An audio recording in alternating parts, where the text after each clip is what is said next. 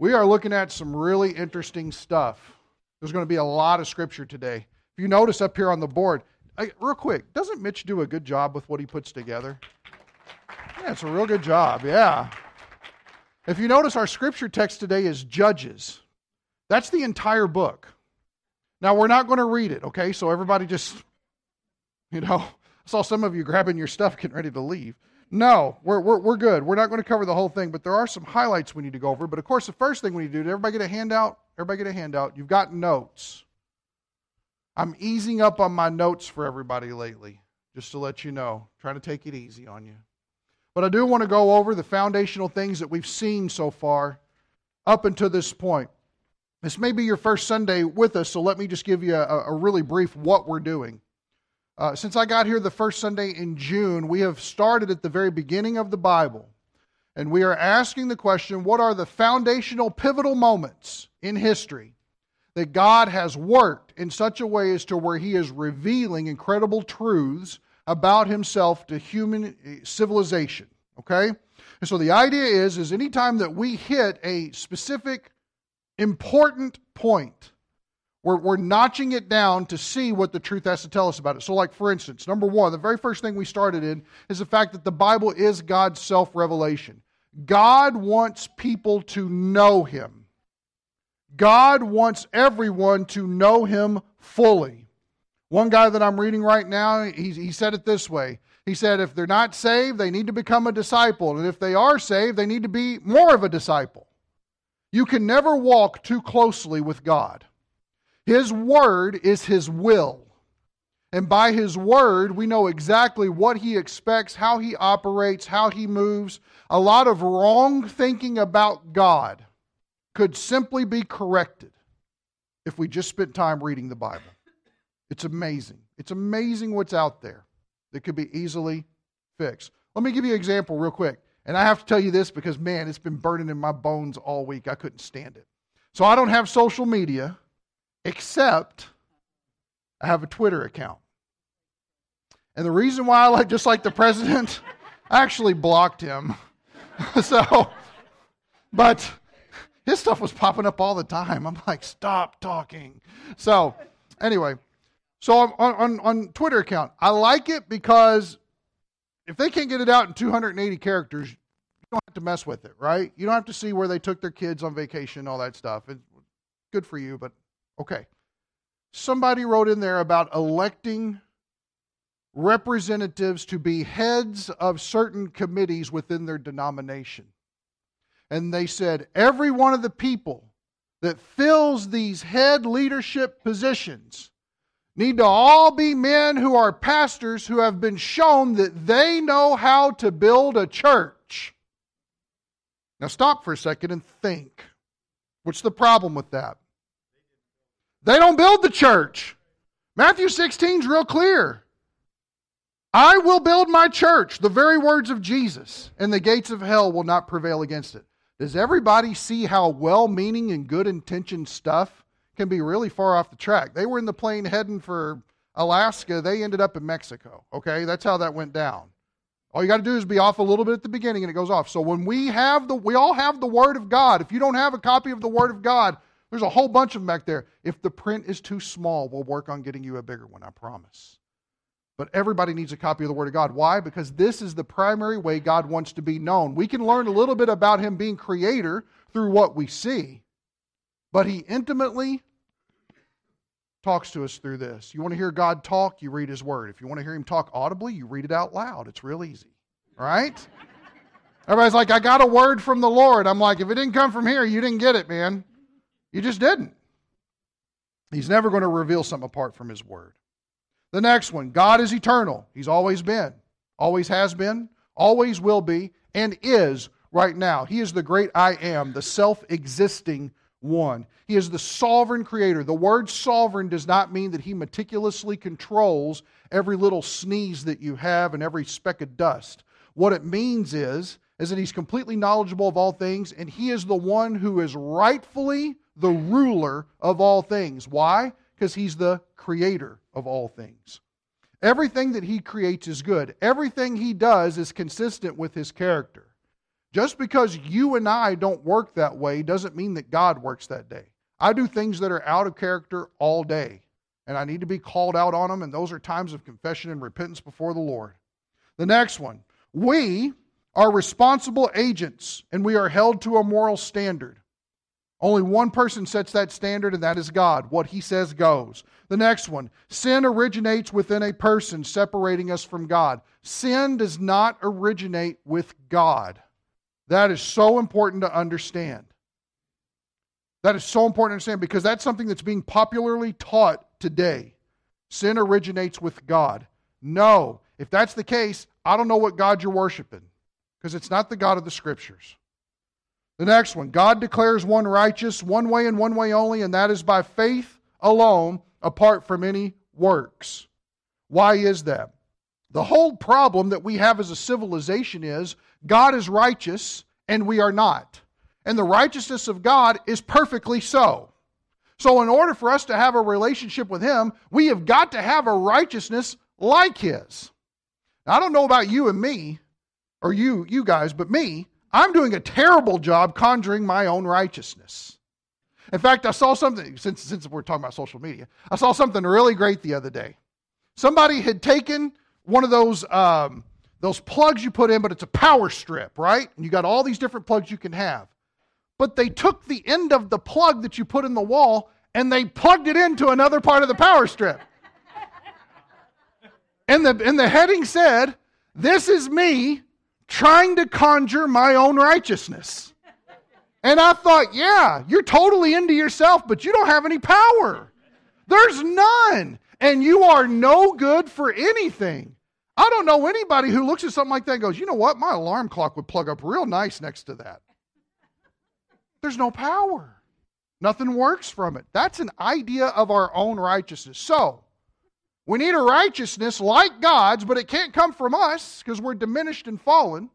So it comes from Jesus. And by doing so, the only thing that the Lord asks of us is believe. Believe, believe, believe. 99 times in the Gospel of John. Believe, believe. So notice the next one. These are the two new ones that we just put on last week. And by the way, if you weren't here for the snowpocalypse of April last week, uh, that is online, or you can ask Mitch, and Mitch will burn you a CD of it. I'm sure he's got a whole fresh spindle back there. He can burn you from last week, but last week's pretty important. Uh, so, the glory of God is the centerpiece and goal of all existence. Why do we exist? Ultimately, for one reason only to give God glory. That's it. That There are actually some people who think they're here to live for themselves and not to give God glory. That's when you like to look at that verse that says, And all those on the earth and above the earth and under the earth, every knee shall bow. Can you imagine people that hate God that are in the lake of fire, their knees are going to bow? You talk about a humbling experience. And they're not going to be able to help it. Their knees just going to go. Because in the presence of God alone, there's no other acceptable approach to Him. And the last one here God's glory is maximally realized. It is a word, maximally realized in the promised coming kingdom. When his son sets up rule and authority over all things, and every enemy that he possibly has will be put underneath his foot like a footstool. Anybody got a footstool at home? Next time you kick back, I've had a hard day. You throw those piggies up there. Look down underneath there and see what you got going on. Imagine the Lord Jesus kicking back putting his feet up there. That's what his enemies are going to be like. Here, hold my feet. I don't know. That's kind of amazing to me. It's kind of amazing to think of the extent of his power that he has to people who oppose him and hate him. It's incredible. So here's where we're at a very interesting place. The book of Judges. The book of Judges is, is what's kind of known as a cyclical book. And the reason is is because the same thing happens over and over and over and over have you ever told your child, stop, stop? Nathaniel, don't touch the TV. I don't care if there's a star on the TV. Stop touching the TV. Don't touch the TV. Nathaniel, stop touching. I came home the other day and the TV was leaning against the wall. And I thought, you know what? If it fell and broke, that might be a blessing from God. I'm not for sure. But that's not going to be his excuse. I'm being used by God, Daddy, to help spiritual growth. it's not going to happen. He's just touching the TV, man. It's the same way with Israel. And let's not pretend like we're any different from a two year old. Let's not pretend with God that we're any different from a two year old. And so here's what I'm going to ask you to do. I know it's a lot. Spend the next week and read through the entire book of Judges. It's 21 chapters long. And I, I encourage you to try to do it in two separate settings. First setting, read from chapter 1 all the way to the end of chapter 10. The next setting, pick up in 11 and read all the way to the end. You'll have some questions when you're done. What in the world is going on here? Why is that person weird? Why did they take that girl and cut up her body and send her body parts all over? Yeah, see? You need to read this book, man, right? You're like, that's in my Bible? Yes, it's in there. But you learn a lot about what happens when the cat's away. We know that, right? When the cat's away, what? And they do. And they do to their own detriment. And so, what I'm going to do is, I'm going to show you why the book of Judges is necessary, the problem with the book of Judges uh, that, that, that makes it need to be there, some of the key things that we see, and then why this is important when we're talking about the whole concept of God's mission to set up a kingdom on earth so that he will be glorified. And we're going to do it in 45 minutes. So, here we go. Everybody knows I'm holding up the left hand this time. Why? Because we're going to be doing a lot of flipping here. So, everybody turn to Deuteronomy 20. One of the harsh things in Scripture, Deuteronomy chapter 20, is what's known as the idea of Haram. And for you Deuteronomy students, you know what this already is. Haram is the idea of holy war. It is the idea of Yahweh taking the initiative and giving the command to use Israel in order to destroy entire groups of people.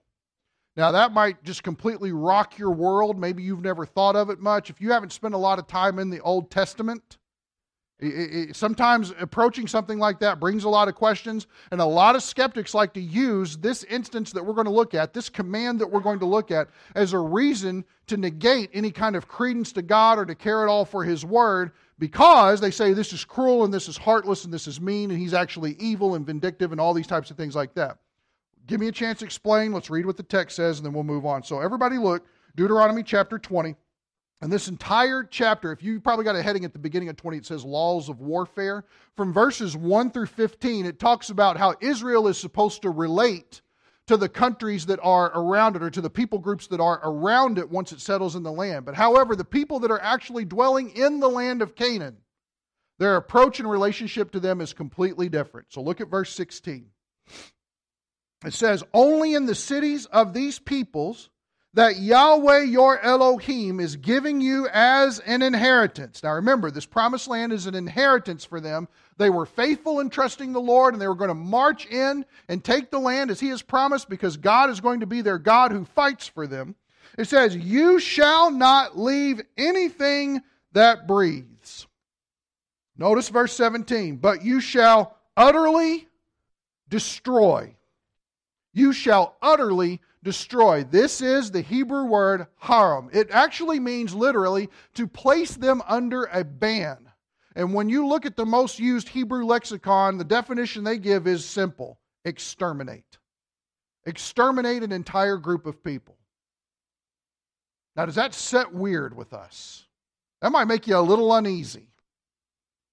To think that the God of the Bible, the very creator of human life, is saying when you walk into this situation, you have to wipe these people completely out. That's different.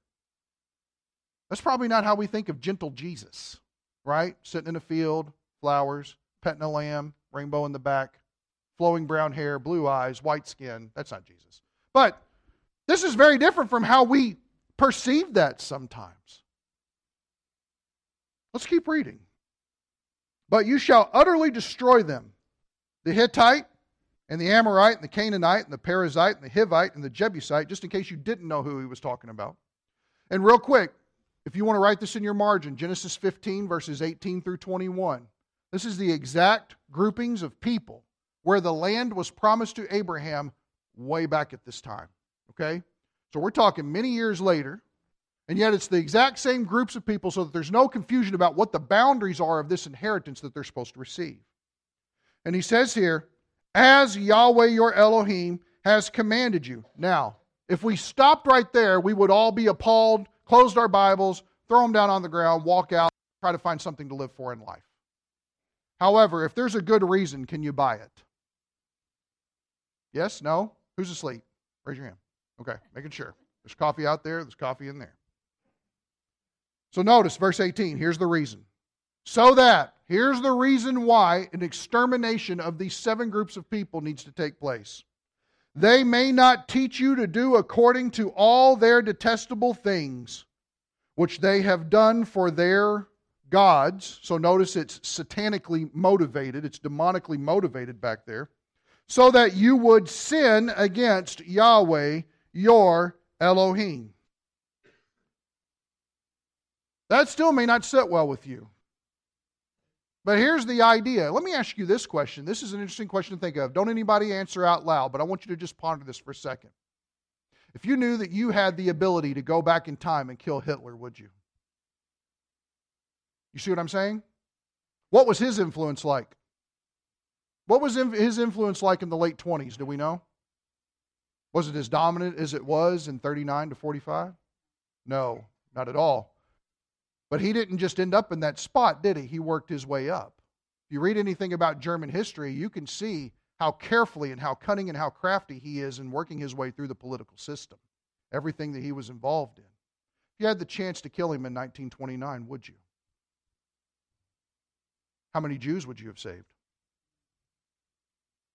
Seven million. Some people estimate as many as eight million. This makes you question the character of God a little bit.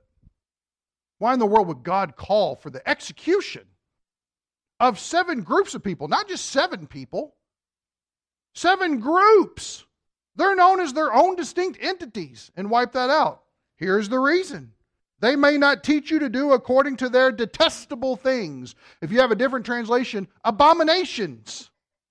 Everything that they do in their life, practice, culture, speech, writing, communication, worship, whatever it is, are all things that are completely abhorrent to the Creator God. And if you even get in there and get a little taste of what it is that they are doing, the demonic influence is so powerful, it will cause you to run in the other direction away from me. Does it sound like it needs to happen? Can you buy it now? How about this? What if they have a track record to where all of their life has been positioned around worshiping demons, sacrificing their children, those types of things? And God gives this pronouncement. Let me ask you this Do we know these people as well as God does? Would we doubt God if He said, you know what? They're irredeemable? I mean, that's the only reason to be done with a group of people. They have put themselves in such a position to where they are irredeemable. They will never believe. They are so deluded. They're gone off the deep end. And so he uses Israel to come in and take the land because these people have so defiled it by all of their practices. I mean, I don't see us running out to sacrifice our kids to some God so that they'll be happy with us. Praise the Lord for that. In fact, we jail people for that today, don't we? For the slightest bit of child abuse. And yet, this is something that is commonly accepted and fine throughout an entire civilization of people. Their problems. Ponder it. If it still messes with you, ponder it for a while. It's not easy to understand. It took me years to come to grips with it.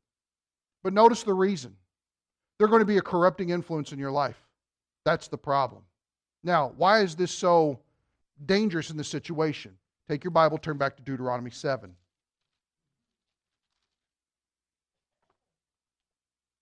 Everybody's real quiet. I've got your attention this morning. Praise the Lord.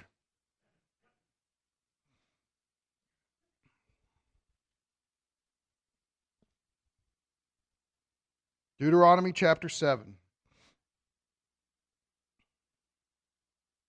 Start in verse 1. When Yahweh your Elohim brings you into the land where you are entering to possess it, and real quick, just so you know, when you're reading through the book of Deuteronomy, anytime that the word possess is used in the New American Standard Version, you can easily put in there the word inherit or inheritance is the idea. They're interchangeable, exact same word.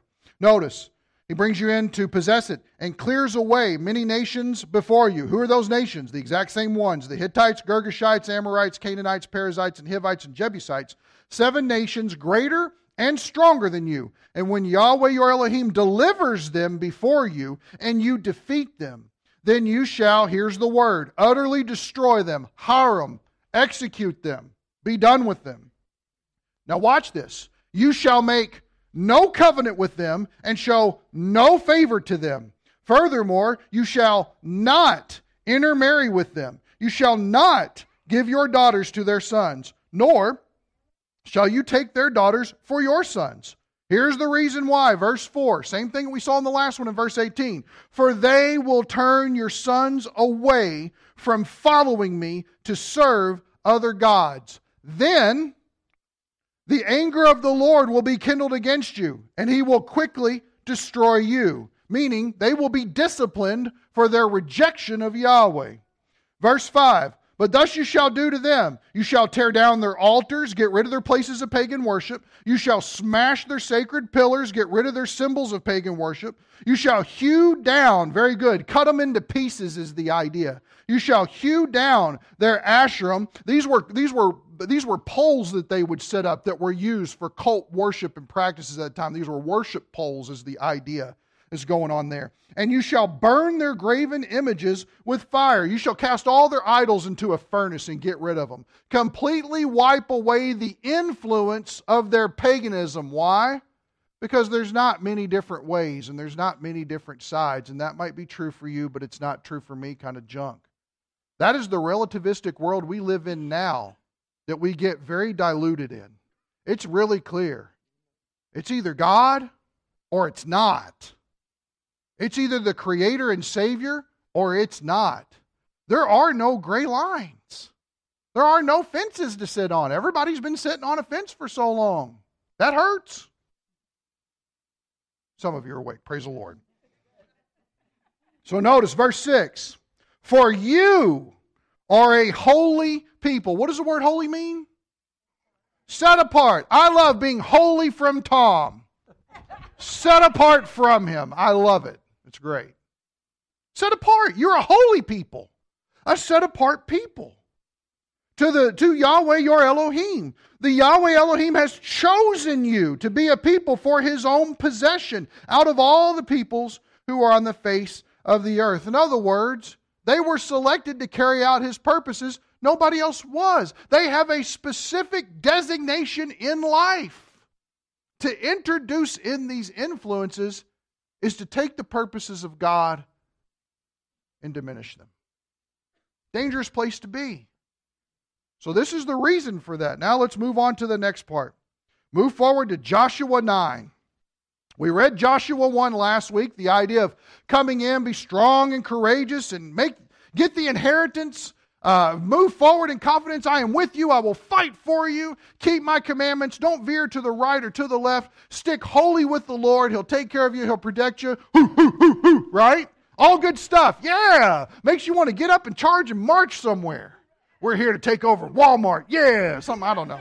But anyway, I can see everybody at Walmart's like, okay. and they're like, that's what they live for. We're in trouble. Uh, so, but here's the thing they come in, and we're familiar with the situation at Jericho, right? Everybody familiar with Rahab, the spy? She ends up in the genealogy of Jesus. That's very awesome. A prostitute ends up in the genealogy of Jesus. Don't say he's not full of grace and mercy. Good gravy. That's wonderful. But then they get to Ai. Everybody remember Ai? A I is what it is. And somebody decided they were going to sneak some gods. They had to deal decisively with that, which they did. Then they went in and they were able to conquer that. And everything's going well because they're trusting in God's provision. He's fighting for them. Yeah, right? And then we get to chapter 9.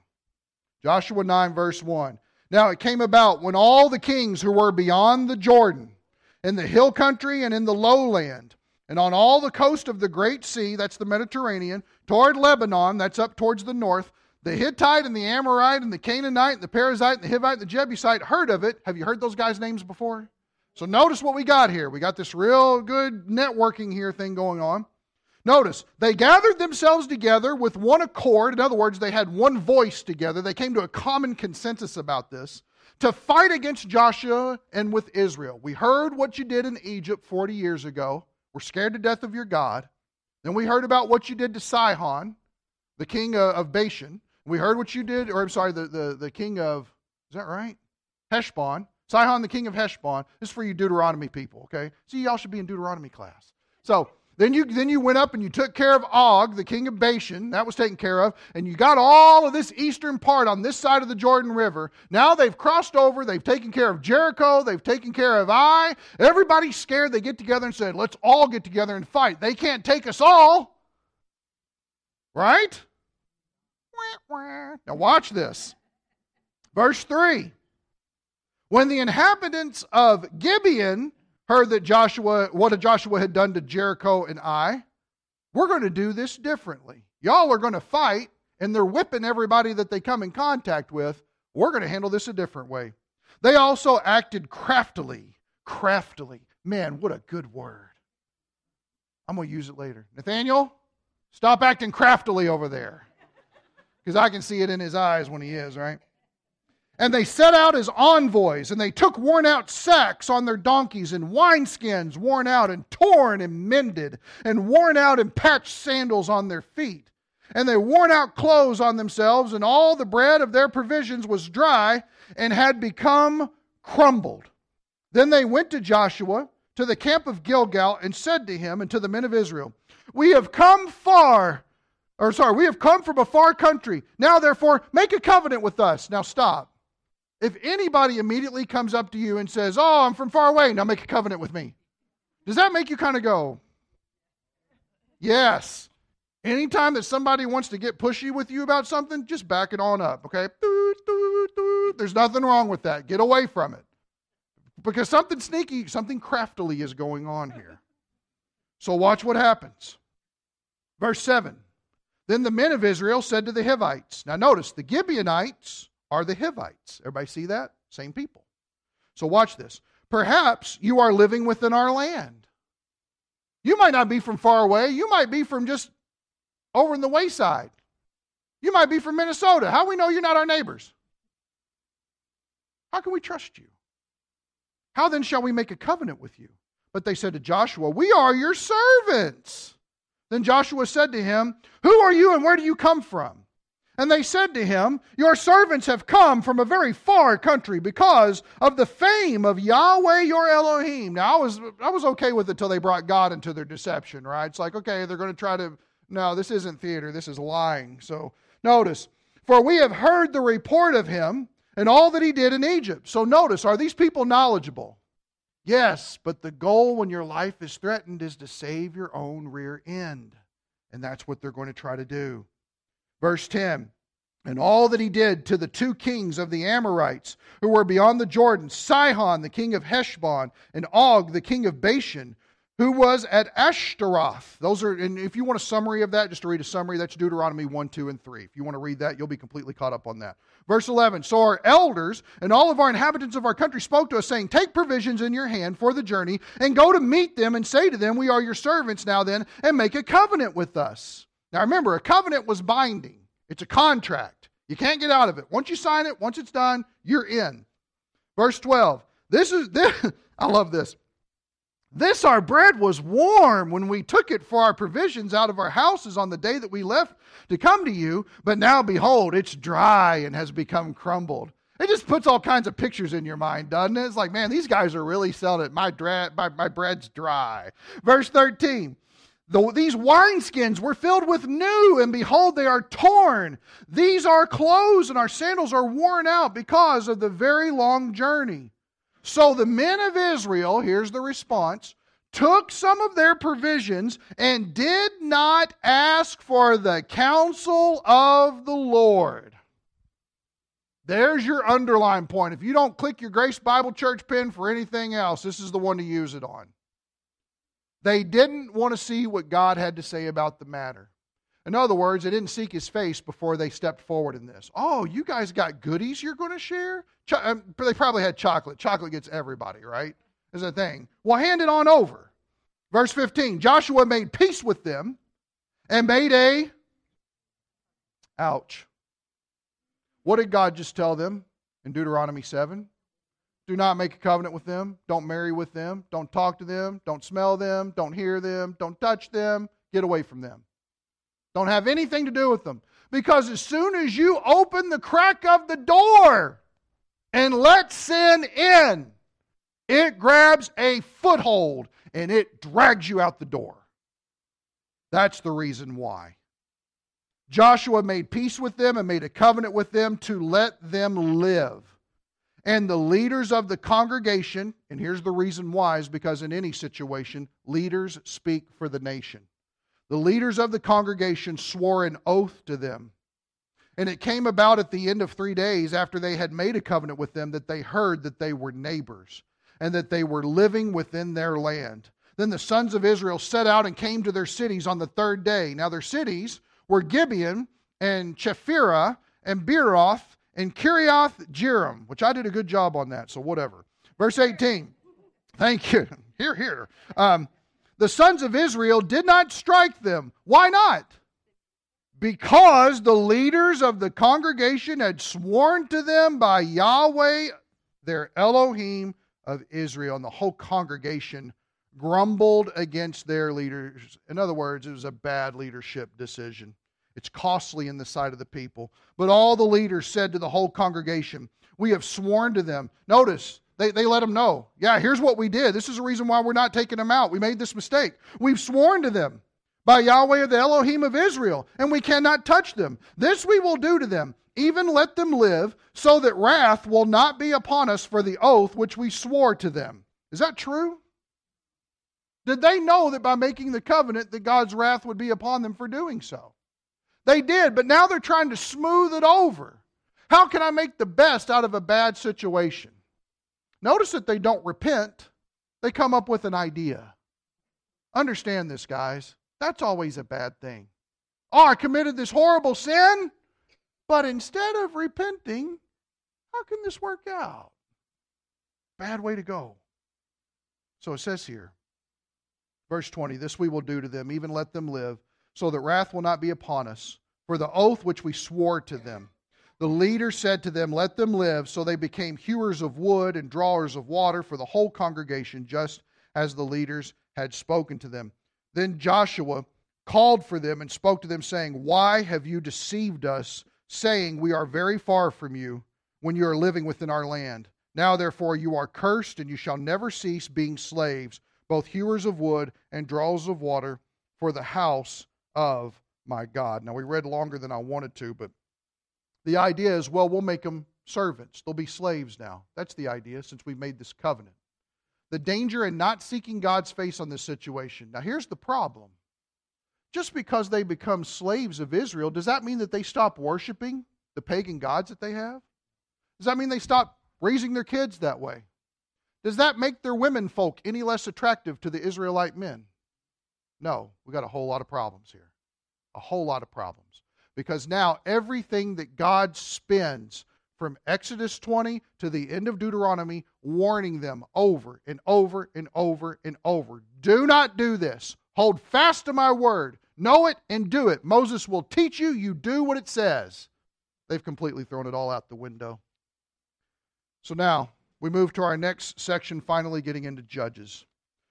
And the interesting thing, Judges 2, is Judges 2 actually shows you a summary of what the pattern was throughout the rest of this book. The problem that they got into because they allowed for this to take place. Now, if you have your notes, if you wouldn't mind, after you turn to Judges 2, pull out your notes because I want to show you this pattern real quick. So you got page 1, page 2, on page 3. I've got you six little points up there of what this cyclical process looks like, the problems they got into. And the whole reason why they're in these problems is because they allowed this one sin that they were adamantly told not to have anything to do with, they allowed it in.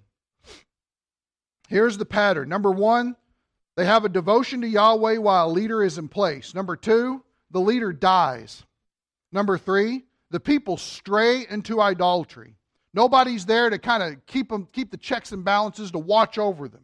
Number four, Yahweh brings Israel into captivity to another people. In other words, Yahweh uses another nation to come in and to spank his kids, Israel.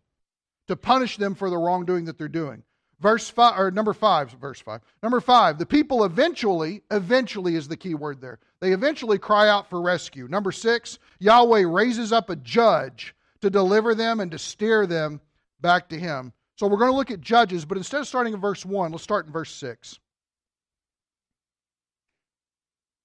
The people have come in.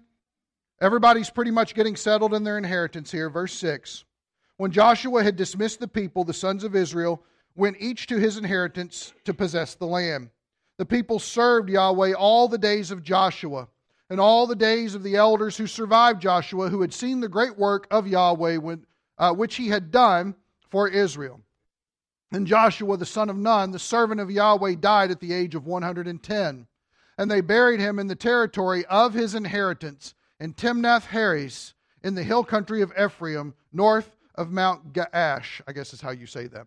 Verse 10 All the generation also were gathered to their fathers, and there arose another generation after them, watch this, who did not know Yahweh, nor yet the work which he had done for Israel. Now, here's a question How come nobody passed this on? How come granddaddy wasn't talking to daddy and daddy was talking to their son? What happened here? What was the breakdown? And notice, it's all a communication problem. What was the breakdown here that didn't pass on who God is, what God has done, and the profound effect that He had? How they even got in the land that they live in. The whole reason how you got here was from this. Some of you have even researched that, haven't you? where your family line comes from, where your ancestry is from. Hopefully, none of you guys took your DNA and sent it into those people. You know that's how the government gets you, don't you? Hopefully, that wasn't you. Moving on. That's something for you to pray and repent about. Verse 11. And just real quick, for you Deuteronomy guys, this is a chiasm from verses 11 to verse 13. And all God's people went, oh, no, just work through it, okay? Verse 11 Then the sons of Israel did evil in the sight of Yahweh and served the Baals. And they forsook the Lord, the God of their fathers, who had brought them out of the land of Egypt, and followed other gods from among the gods of the peoples. Notice, from among the gods of who? What's it say? Everybody say it like you know where I'm at in the scripture.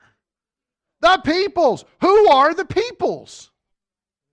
It's everybody that they left alive instead of doing what God told them to do. Is what God said would happen if they disobeyed Him, is it happening? It's happening to them right now, and it's corrupted an entire civilization. So notice there, among the gods of the peoples who were around them, and they bowed themselves down to them. Thus they provoked Yahweh to anger. So they forsook the Lord and served Baal and the Ashtaroth. The anger of the Lord burned against Israel.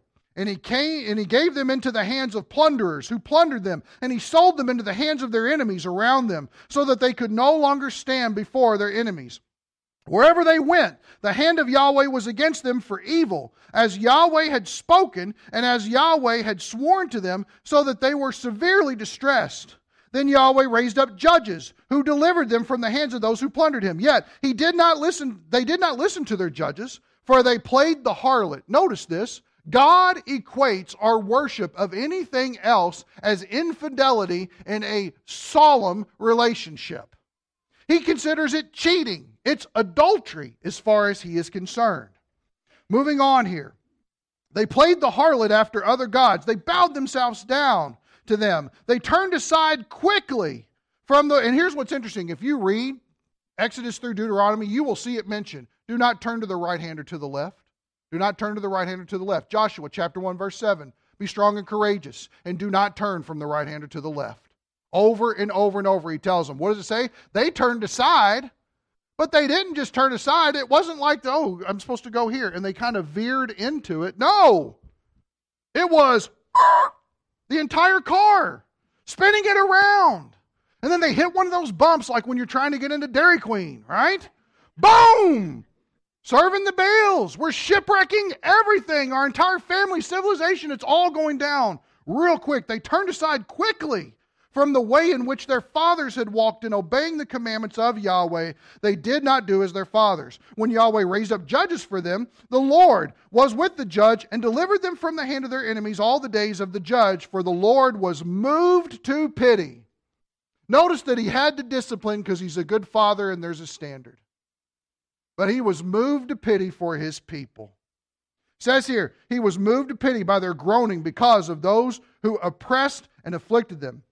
But it came about when the judge died that they would turn back and act more corruptly than their fathers, and following other gods to serve them and bow down to them. They did not abandon their practices of their stubborn ways. I like that that's there because it lets you know the position that their heart was in. That's really the problem here. It's really not about that there are other gods all the way around. That's something they did to allow corrupting influence to come in. But the real thing is, is evidencing the true nature of their heart in the situation. So notice verse 20.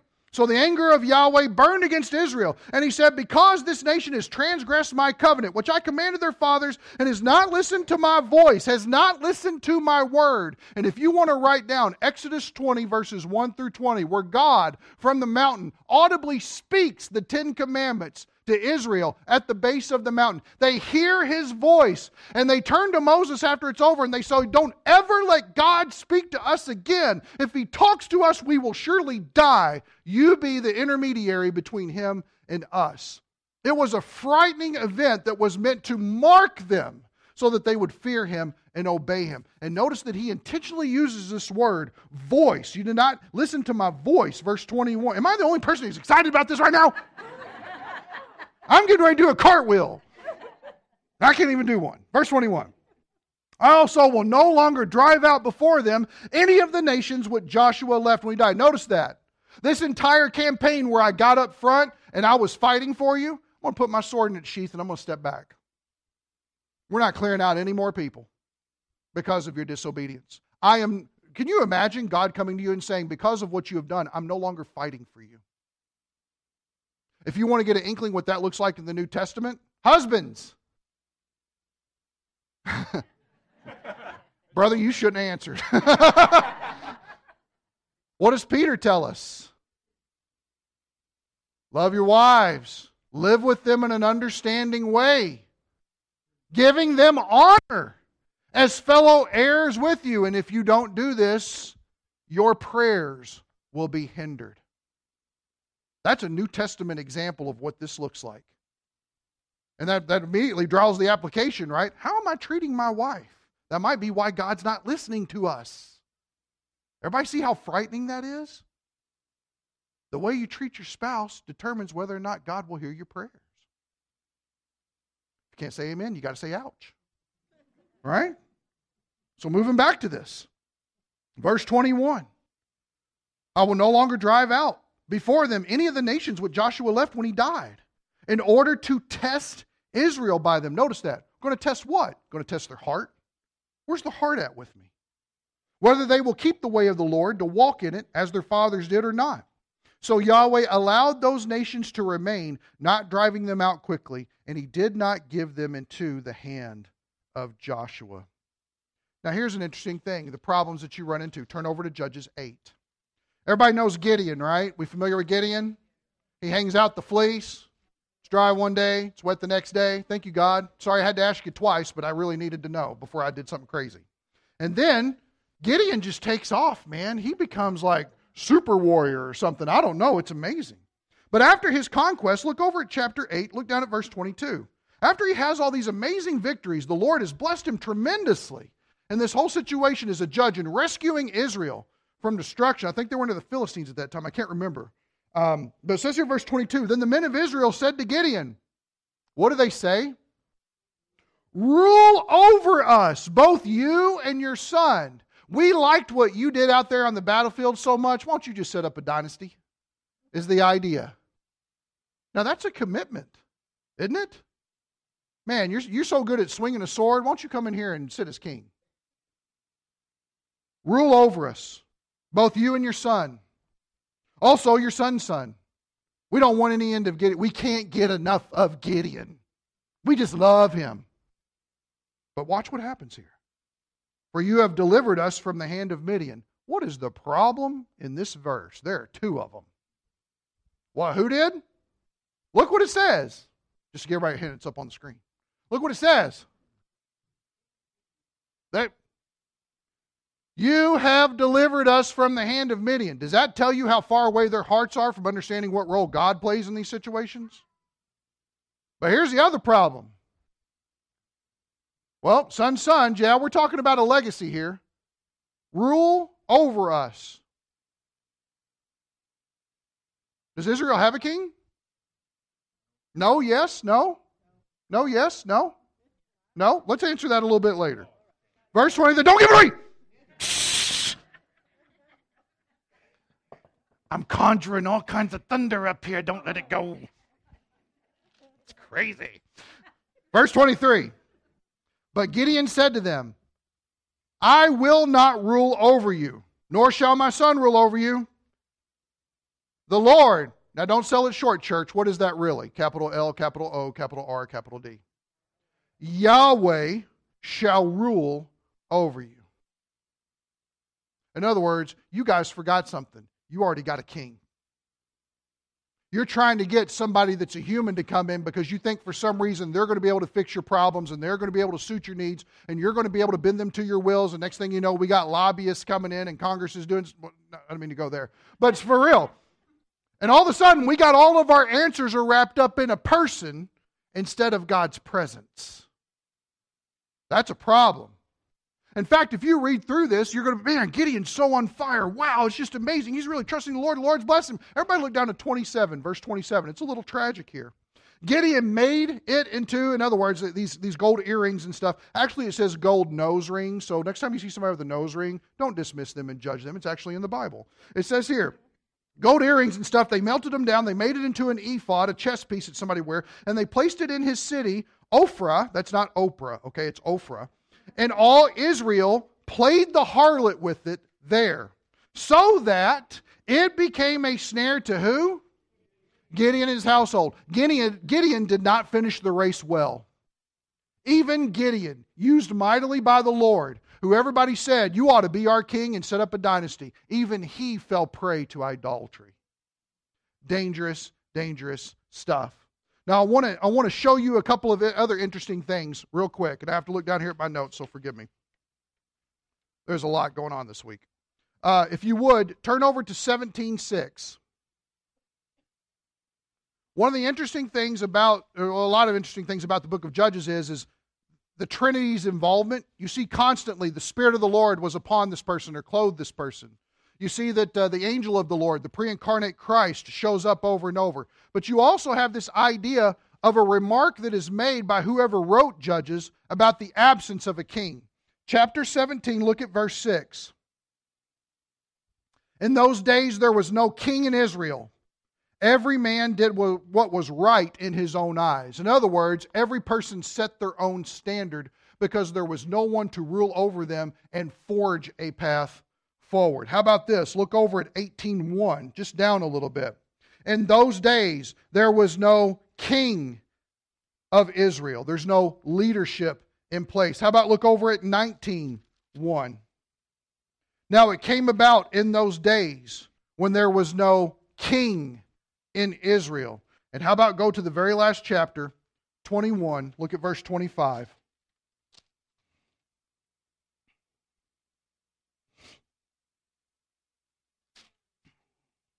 In those days, there was no king in Israel. Everyone did what was right in his own eyes. If Israel had a king, how come there was no king in Israel? Everybody see how tragic this is. Let's make it worse. Everybody turn to 1 Samuel 8. This is where we'll end. This is actually our main text for today. Everything before this was introduction. You guys would expect no less, would you? It might just be that I have a lot to say because I like to talk a lot. Or it could be. Or it could be that I want to piece all this together because I want to show you something pretty amazing. Could be. Samuel is raised up as the last judge of Israel. And as anybody would do, Samuel's in a position now where he's trying to train his kids up to take over because he's getting up there in years. He wants to pass this along. And they become the ones who are setting the standard for holiness and constantly pointing people towards God. So in chapter 8, verse 1, this unfolds. And it came about when Samuel was old that he appointed his sons judges over Israel. Now the name of his firstborn was Joel, and the name of his second, Abijah. They were judging in Beersheba. His sons, however, did not walk in his ways, but turned aside after dishonest gain, and took bribes, and perverted justice. Let me say something real quick about that. Some of you have wayward children. You raise, you raise them according to the Lord. They know the Bible. Just the way that they're living right now doesn't reflect a hill of beans about anything that you ever taught them. That does not diminish who you are as a parent. That does not diminish the convictions that you still hold. That should not cause you to have guilt upon your shoulders because when they became an adult, they made their own decisions. Our, our goal is to raise them according to the truth, but everybody gets an opportunity to choose whether or not they want to follow God or not. So if that's weighing heavy on your heart, let it go. You're devoted to the Lord and you demonstrate that decision making and you have that wisdom that comes from His Word that you're still seeking to pour on them, but you can't make them do anything. They are responsible and they answer for themselves to the Lord. Understand you probably did the best that you could with what you had. Leave it there. Notice that Samuel's position is not diminished at all as a prophet or a judge here. So notice that they dishonest gain, did not walk in his ways. They took bribes, they perverted justice. Verse 4 Then all the elders of Israel gathered together and came to Samuel at Ramah, and they said to him, Behold, you have grown old, which is a heck of a way to start a conversation with somebody, right? I'm sure in the byline it says, Thanks a lot, guys, right? And your sons do not walk in your ways. Now stop. Notice that Israel wasn't so far gone that they didn't have an understanding of what was right and what was wrong. They could see the situation unfolding and they said, you know what? Samuel's kids aren't like Samuel. And if they're not going to walk the straight and narrow and help lead us in that way, we got to do something about this. So instead of seeking the Lord, they do what? I have an idea. I'm coming up with a solution. Now, I don't care what God has to say about it. I want this done. So notice what happens. Verse 5 They said to him, Behold, you've grown old, and your sons are not walking your ways. Now appoint a king for us to judge us like all the nations. Or let's translate it for a little bit plainer. Give us somebody to rule over us because we want to be like everybody else. Does everybody realize what statement that says? Maybe I'm the only person that's getting it. Get this. These people see Samuel and he's operating according to righteousness and he's dispensing the word of God and he's encouraging people and he's convicting of sin and he's taking care of making sure that sacrifices are carried out and he's keeping everybody together and he's saying, Follow the Lord at all costs. And then his sons come up and they are looking back and they say, okay, Samuel's one thing, his sons are something else. This ain't going to work. But then they say, appoint us a king like everybody else. At what time were they looking up going, everybody else seems to have it going on? All the other nations that worship everything else that is demonic, that has nothing to do with the Creator God, somehow they got the answers. And so let's get the same solution that they have. Let's grab a guy and stick him in a place and put a crown on his head and say, Yeah, there's the solution. That's how we're going to move forward successfully and we're going to prosper. Does everybody see how quick it is to forget what God says? It is so dangerous. And this lesson is over and over in the scriptures to get our attention today, saying, Do not abandon God's word. So, moving on, I'm starting to perspire. Verse 6 But the thing was displeasing in the sight of Samuel when they said, Give us a king to judge us. And Samuel prayed to the Lord. I love it. God, what is wrong with these people? he seeks God's face. Verse 7 And Yahweh said to Samuel, This is tragic. This is one of the most painful verses in the entire Bible. Listen to the voice of the people in regard to all that they say to you, for they have not rejected you, but they have rejected me from being king over them. Like all the deeds which they have done since the day I brought them up out of Egypt, even to this day, and that they have forsaken me and served other gods, so they are doing to you also. Or let me break it down this way Samuel, they've treated me like this ever since I rescued them. It's just bubbling over onto you now, and you're starting to feel it for the first time. This is the way these people have always been towards me. They've never wanted me to rule. They've never wanted to give me their heart so I could be everything that I need to be to them always. Verse 9 Now then, listen to their voice. However, you shall solemnly warn them and tell them of the procedure of the king who will reign over them. Now, here's why this is amazing. Real quick, can you guys get a sense of what's unfolding here? God's heart's broken. You get that? I mean, he's not just like, I'm distant and he just wound up the world and kind of let it hop away into history. No. He is intimately involved here. And he is overcome by something as drastic as, well, we got God, but I think a human king is going to get things done a little bit better than he will. He'll be able to provide better. Well, he'll take care of our people. They might even use the old Israelite excuse, well, our children will be taken care of. And that's the, get, get this, that's the best that we can do as people. The best we can do as people is put our trust in a person, not in God. That's dangerous. It's very dangerous. Notice the grace in verse 9 you will solemnly warn them just to make sure they know what they're getting into. How many of you would love it if you could see just a little bit into the future before you make a major decision?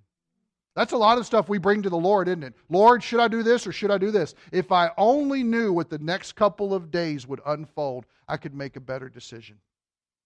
I love it because God's going to show them. And you know what's amazing about it? It didn't change their minds and it wouldn't change ours either. We would love those extra two days, but that's because we're greedy to know the future, not because it changed how we work.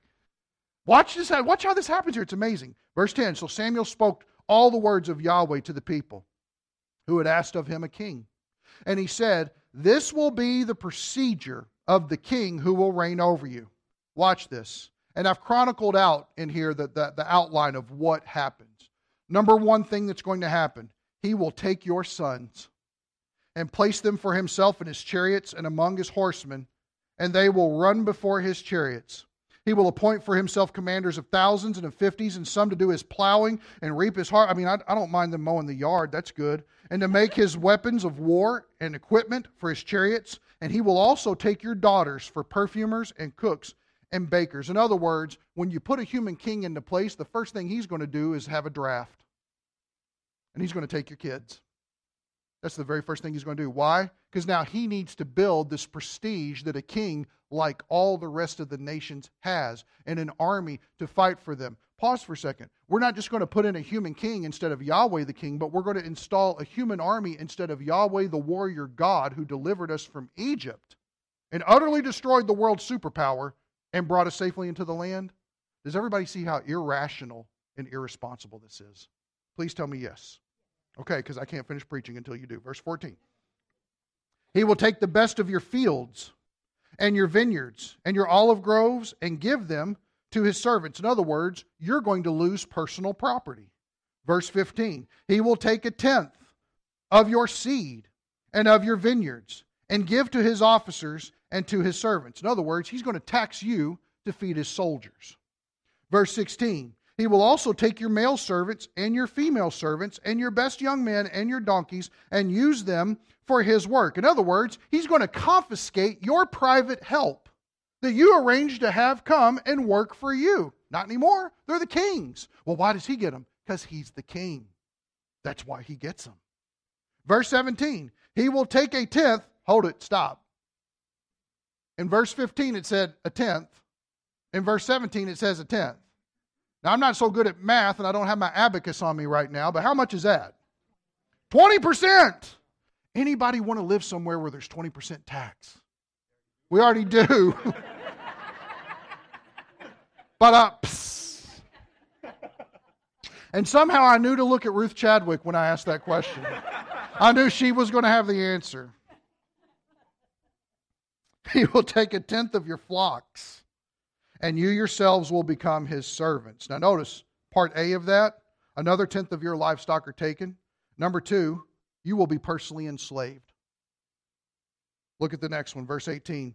Then, here's what's going to happen, Israel. Then you will cry out in that day because of your king, whom you have chosen for yourselves. Notice, who's responsible? Israel's responsible. Personal responsibility. But Yahweh will not answer you on that day. You cried out so much for a human king, and then you're going to regret the fact that it ever happened. Don't cry to the Lord at that moment. That's a bed you made. Lay in it.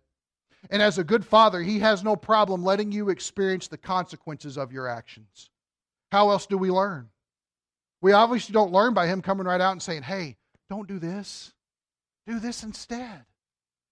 And don't act like we don't know what that's like as parents, even with a two year old. I know what that's like. Don't do this, do this instead. It's like I didn't even talk. And that's exactly how Yahweh feels. Can you imagine him sitting there going, Why did I even bother writing these first five books if they're not even going to read them?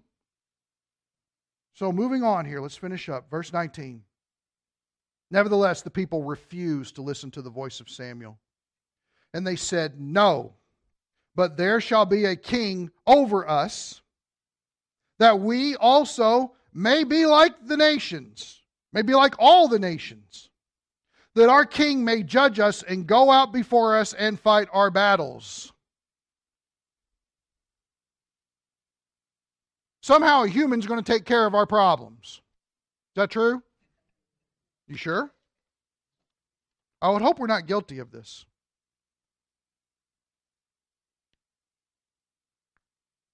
So now here's the big sum up part, right? Where's your trust? Think about it right now. When we come to church, we put on church clothes and we put on church face and we cover up church heart. But when you walk out these doors, does Yahweh's word still matter? Is he still telling you the truth Sunday evening, Monday through Saturday? Is his word still true? Are you looking for another king? Or are you appreciating the one that you have and humbly submitting yourself to him? Are you coveting other rulers? Are there other things that we're chasing after because somehow we believe that they are giving a greater satisfaction than God? If God is not sufficient for all that we need, He is not sufficient. What was Jesus' response when he was being tempted in the desert? Man does not live by bread alone. And some of us by ourselves are keeping certain restaurants in this area around. I eat there all the time. Well, that's, we don't live by bread alone. Our stomach is not our God. Do you believe that you need God's word more than you need food? I mean, that's ultimately the point that Jesus gets at. What does he say? We don't live by bread alone, but by every word that proceeds out of the mouth of the living God. Why? Because if everybody in the Old Testament would have just listened to what God said and did what He said, there wouldn't have been all these problems. Do you realize we wouldn't even need the book of Judges if they never would have compromised with those people? That book would not even be necessary. But what does that book have over and over and over? Sin, sin, sin, sin, sin. And isn't that the human condition? Isn't the human condition one that is broken inadequate, failing. Good Lord, we need His mercy every moment. Every moment. So we're going to do something interesting because I really want to drive this home. Everybody, close your eyes. I'm not going to throw anything. Close your eyes, bow your heads. And I'm going to preach, pray a little bit, okay?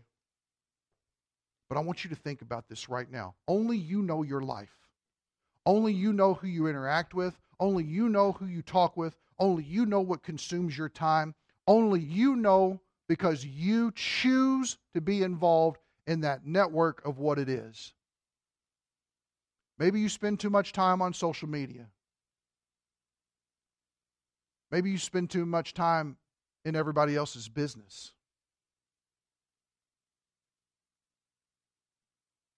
Maybe you spend too much time running from place to place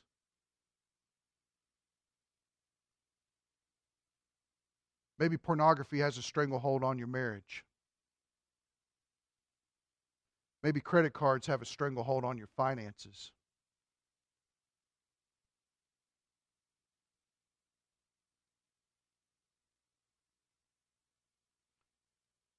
Maybe you're just coming to the calm realization that you have a stubborn and obstinate heart towards everything that God has for you. And understand this all of his purposes are good. Everything that he sets out to do is right. And he never calls us to a situation ever where, where we in some way will not glorify him better. And, and, and I, I tell you this, and I want you to think about it. There are some things that rule our lives that keep us from the king.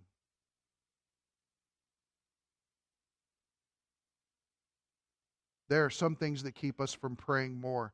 There are some things that keep us from knowing the word more. There are some things that keep us from fellowshipping with people more. There are some things that keep us from just having a time of meditation on what God has said more. Probably myself the most, but everybody in this room could stand to have more of Jesus. We all need more of Jesus. Song is not wrong. We need him every hour.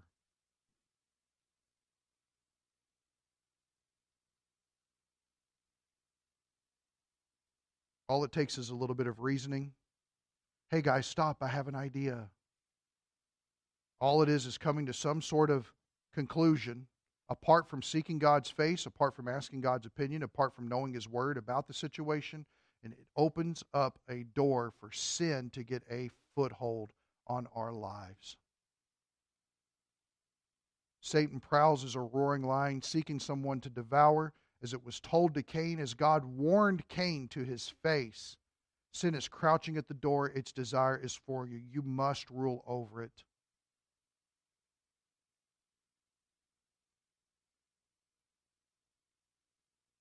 There is a God, and He loves you. And He gave Jesus for you because He didn't want anybody in the lake of fire. He wants no one burning for eternity in fire and brimstone. He wants us to be saved. He calls us to be saved. He beseeches us to be saved. But not only that, He desires us to keep getting saved and to grow closer to Him and to lay down some of the garbage in our lives because He can fill that in a way that we never can, no matter what we conjure. Are you plugged into your own power strip?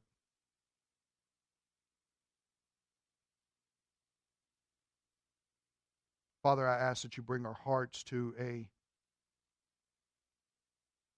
sober realization about where we really stand in life.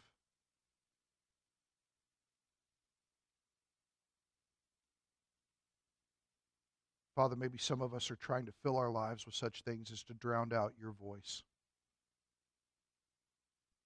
Father, maybe we're completely astray and we know it, and now is the time to repent and acknowledge you as King as Lord over everything.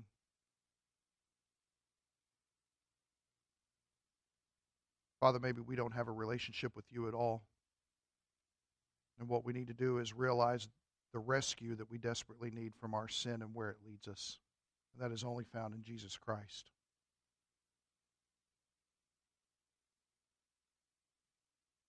Father, I know this without a shadow of a doubt. You don't want any person to leave here the same person they were when they walked in. Israel's entire history teaches us a huge lesson trust God. So, Father, bring us to the conclusions we need to make in our lives. Give us courage to lay whatever we need to down and to follow you wholly. to be done with allowing a little bit of sin here and there. A little bit of leaven works its way through the entire batch of dough. The only solution is to clean out the entire batch and start new. And God, that's your business. That's what you're in the business of doing.